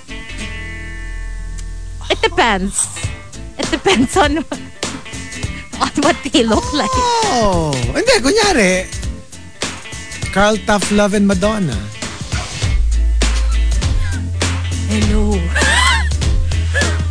Hello. Yeah. I will give the performance of my life. Oo nga.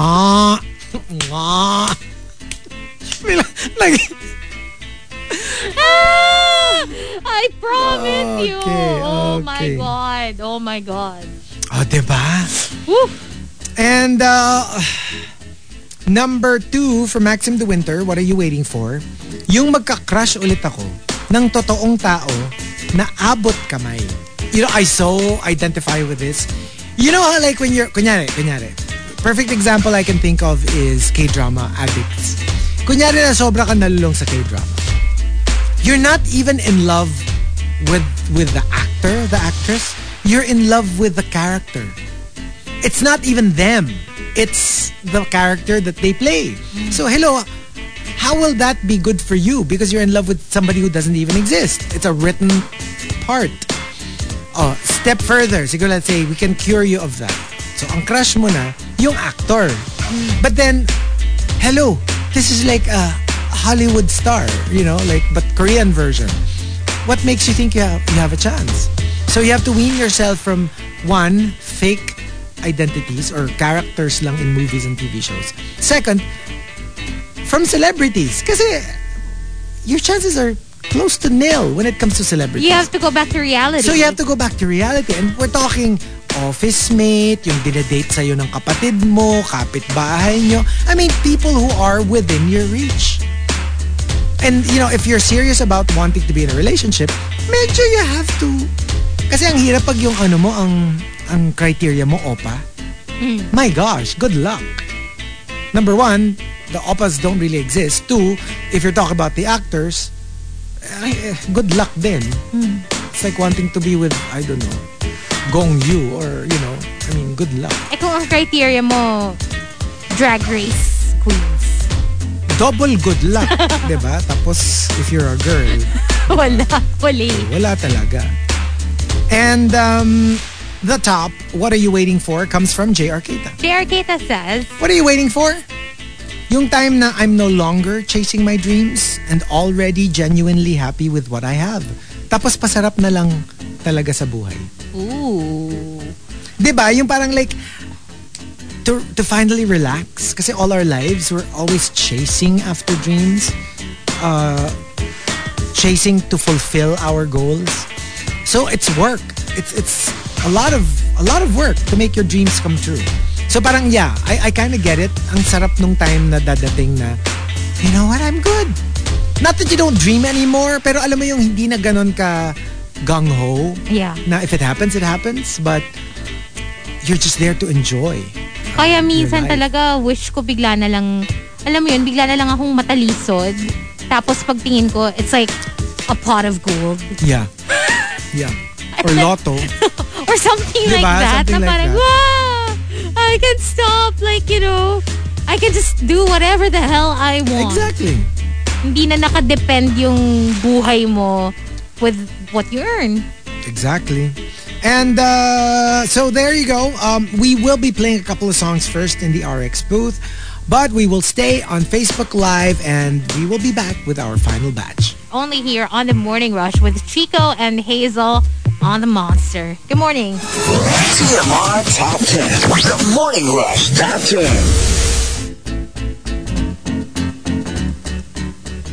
Monster RX 93.1. Time for the top 10 for Uh, today. can I make bawi my answer? Hindi pala Parmesan yung favorite cheese ko. Hmm. Upon um, thinking, mas gusto ko ng uh, soft cheeses. So, Brie?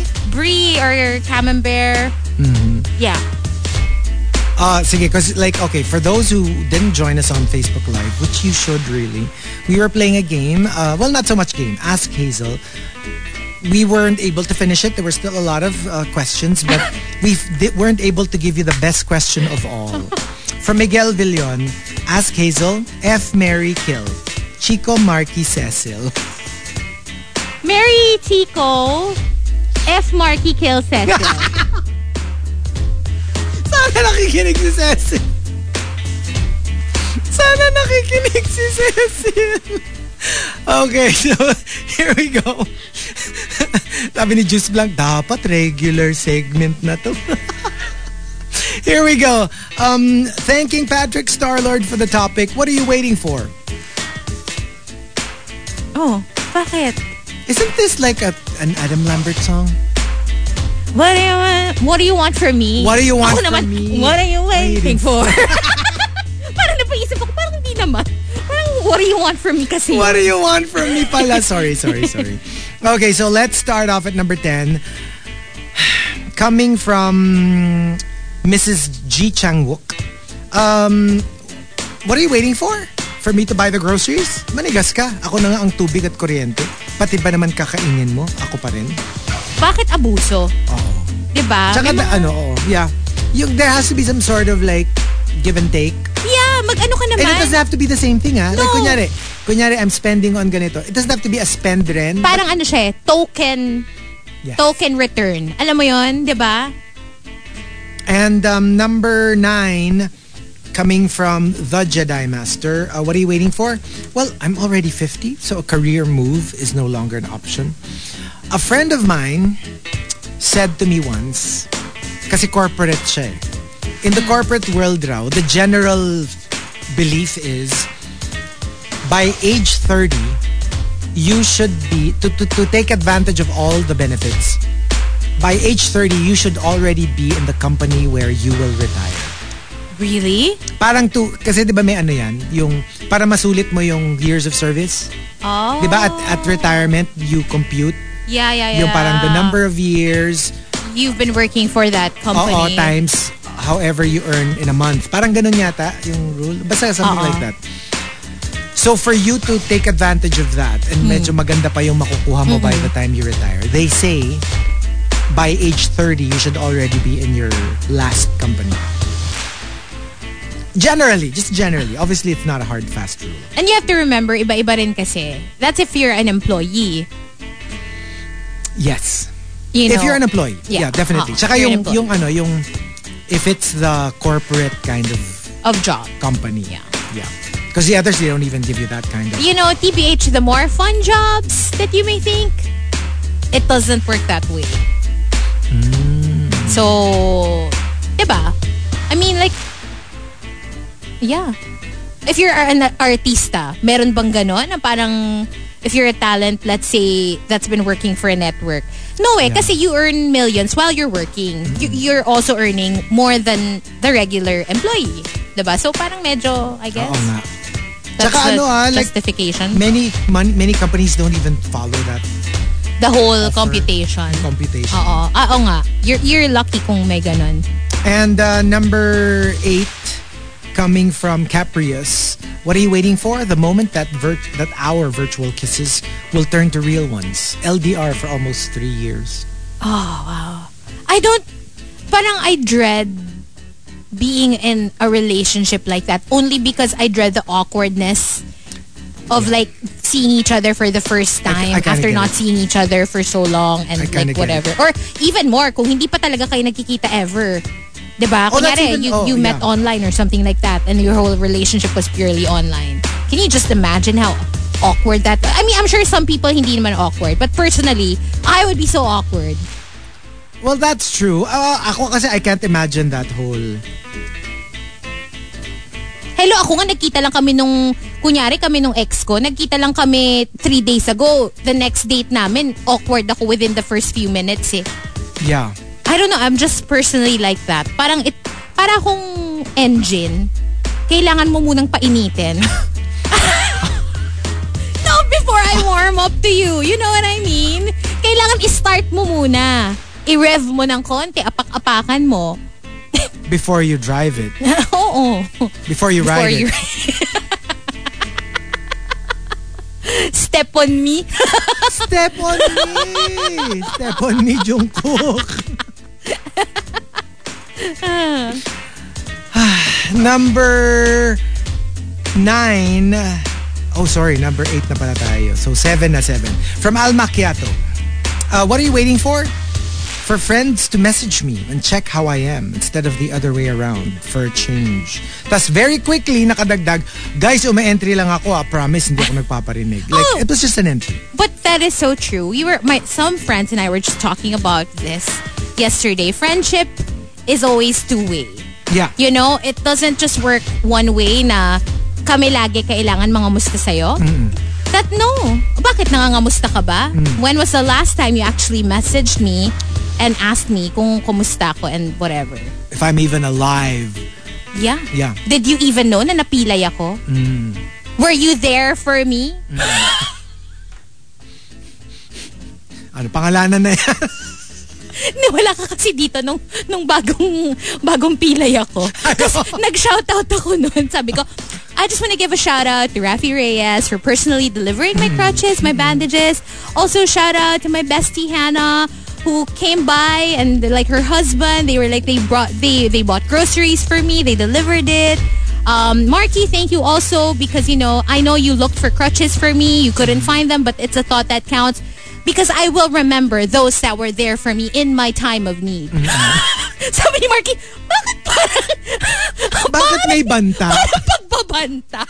Yung parang Alam mo, alam mo, ako nga, sabi ko kay Baby Wit, nasa Aurora tayo. Bumalik tayo para tulungan natin si Hazel. parang natakot ka sa ba- pagbabanta ko. Natakot ako sa pagbabanta eh. Umuwi na tayo. Tanong natin, baka kailangan niya ng... Kailangan niya ng kung ano. Ah, buti ka may excuse ka kasi nasa Aurora ka nga eh. Meron ka kasing ano eh, diba? Medyo Naka-leave nine, ka eh. So, nine hours yung drive. Oo, excuse ka naman, excuse ka. Pero I'm talking about people na walang excuse. May pagbabanta. No, no, but TBH, uh, you know, of course, I'm just kidding. Yeah. But I will. I. I mean, I do remember who actually messaged and Yeah. who said, "Oh, if is there anything I can do Yeah. for you?" Hello, Nina. Uh, Nina, my friend. She was one of those. Nina, who actually messaged me. Parang, can I do anything? Um, that's very sweet. And So, especially the one, yung especially hindi mo the, expect.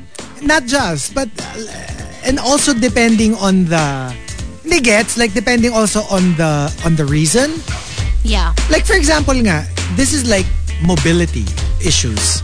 Like literally, you Oo. cannot move. Yeah. So medyo even without you saying that you will need help, Yeah.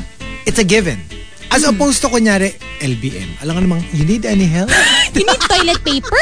You need me to deliver? gets, gets. Uh-uh. You know what I mean? Yeah, like, yeah, like yeah. there are certain things na parang, let's face it, even if somebody is, let's say, you know, um, indisposed, you know that they- they'll be fine. Yeah. They just need to rest. They just need, kunyari, fever, flu.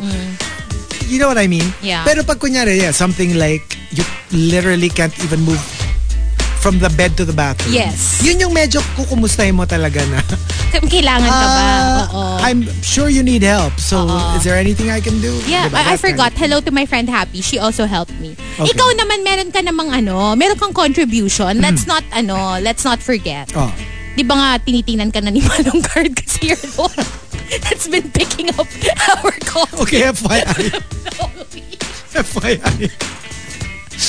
For the past few days, ever since Hazel got got injured, Ever since you got back. ever since I got back, usually eh, Hazel is the one who gets the coffee downstairs. Or Marky. Pag dumating, or Marky. So, for the first time, ako yung kumuha. Tapos, I, I noticed, one of our most long-time guards here, parang, Was giving you a funny look. uh, Just giving me this funny look. I mean, usually it's like, okay, it's you. Hi, sir. Morning. Ito parang merong, alam mo yung, sa Tagalog, nangungusap. yung mga mata ni Yung mga Manong. mata niya na parang like, may, pa- parang may gustong sabihin si Manong eh. And I told Hazel about it. I was like, alam mo si Manong, parang siguro nagtataka siya ba't ako yung bumababa para kumuha. Na parang, aba, ang prinsesa? Nakaupo sa sa tasa. Hindi na nakaupo sa tasa. Oo. Bumaba na. Tapos kanina, we had a breakthrough. Hindi niya napigilan. Sabi niya, sir, Kayo na ba yung kukuha ng Sana sinabi mo, don't get used to it. Don't get comfortable seeing me. May pilay lang kasi. Oo, araw-araw Tsaka yung isa nagpapadala. naka-leave. Araw-araw nagpapadala ako ng physical therapist para makalakad na siya.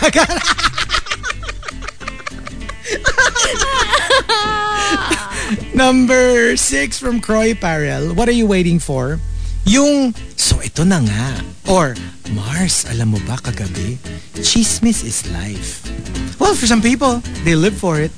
Oo. Pag ganun parang medyo ang sad din. Kasi feeling ko nakakalimutan mo na to mind your own life. Yeah. Because you're always looking for what's the next chismis about other people. And uh, number five from Melay Supergirl. What are you waiting for? Appreciate mo na sila habang buhay pa at kasama mo sila. Hindi Oh yung kailan wala na sila at hindi mo sila kasama. Like, Ay, yeah. don't wait a single day for this. Uh, if you follow si Wilmer Valderrama, he just posted kasi parang nung Father's Day daw, his dad suffered an, uh, a heart attack. Okay. So they had he had to drive him to the hospital, and on the drive to the hospital, he was thinking, "Did I? If this is it, if this is the last time I'm going to be able to touch my father, see my father be with him, did I tell him everything? Did I say to him na how you know thankful I am for giving me the life na I, I I've had?" And you think and all of that, no? Lahat yun, naisip niya daw. Parang only at the verge of losing them. Yes, and then luckily the dad survived and he was thanking nga the people from the hospital na parang they get another go. And then he was like at the end of the post, yung caption niya parang so for those of you um, who have your loved ones still, please make sure to let them know everything that you want to tell them because you know life's too short. Yeah. You never know when they're gonna be taken from you. And the number four from Archa Aguilar. Uh, what are you waiting for? Just one chance for my crush to get to know me. And hopefully they like what they see. Di ba yung ano mo? Kasi like obviously if they're, if they're your crush, you already know what you like about them. Yeah. Ang ano mo now is like for them to like, alam mo, just spend some time with me. Give me a chance. You will probably realize we have more in common or that you will enjoy hanging out with me if you only gave me a chance. I think yun yung nakaka-frustrate for people na sobrang may crush na crush pero Yes. hindi sila nakikita Yes. nung crush nila. Diba? Or kilala ka pero Wala. not in that way. Oo. Yung parang, can you just give me a chance? And also, because crush mo sila, you can't be yourself around them kasi you're so conscious and Yeah. nahihiya ka. But, alam mo yon, you just want them to give you a chance para they get to know the real you. Right? Ah. And uh, number three from Victoriano.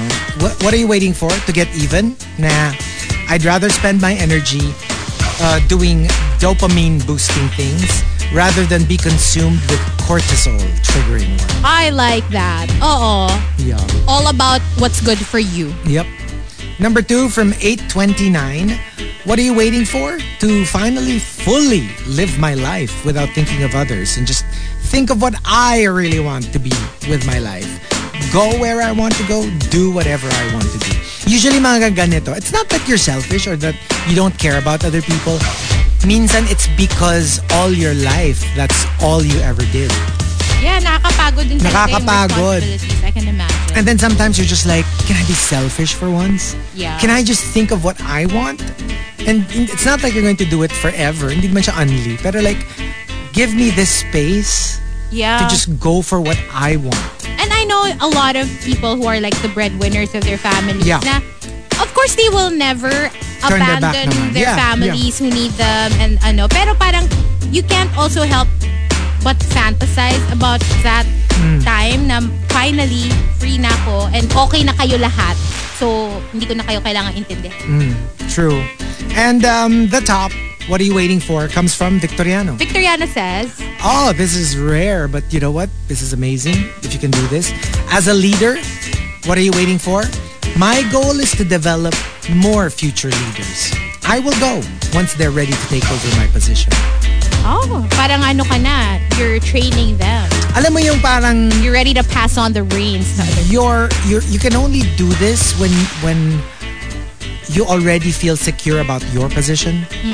Kasi 'di ba some people they they kind of like curb the, the the burgeoning talent, newer talent. Kasi nga parang may takot ka na baka palitan ako nitong mga to ah.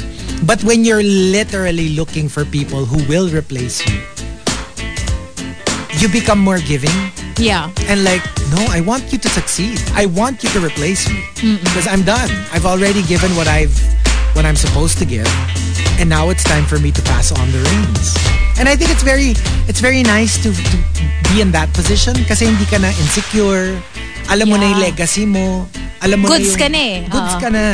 And you know, you can you can be magnanimous in that Oh, state. that's nice. So what about us? What are you waiting for? Um, ako, hello. I am waiting for my foot to fully heal. And I honestly, like, I'm just waiting. I was telling Chico na parang, kasi ang nangyayari, parang one part will heal and then I will feel pain in like a different part. So, parang gumagalaw siya.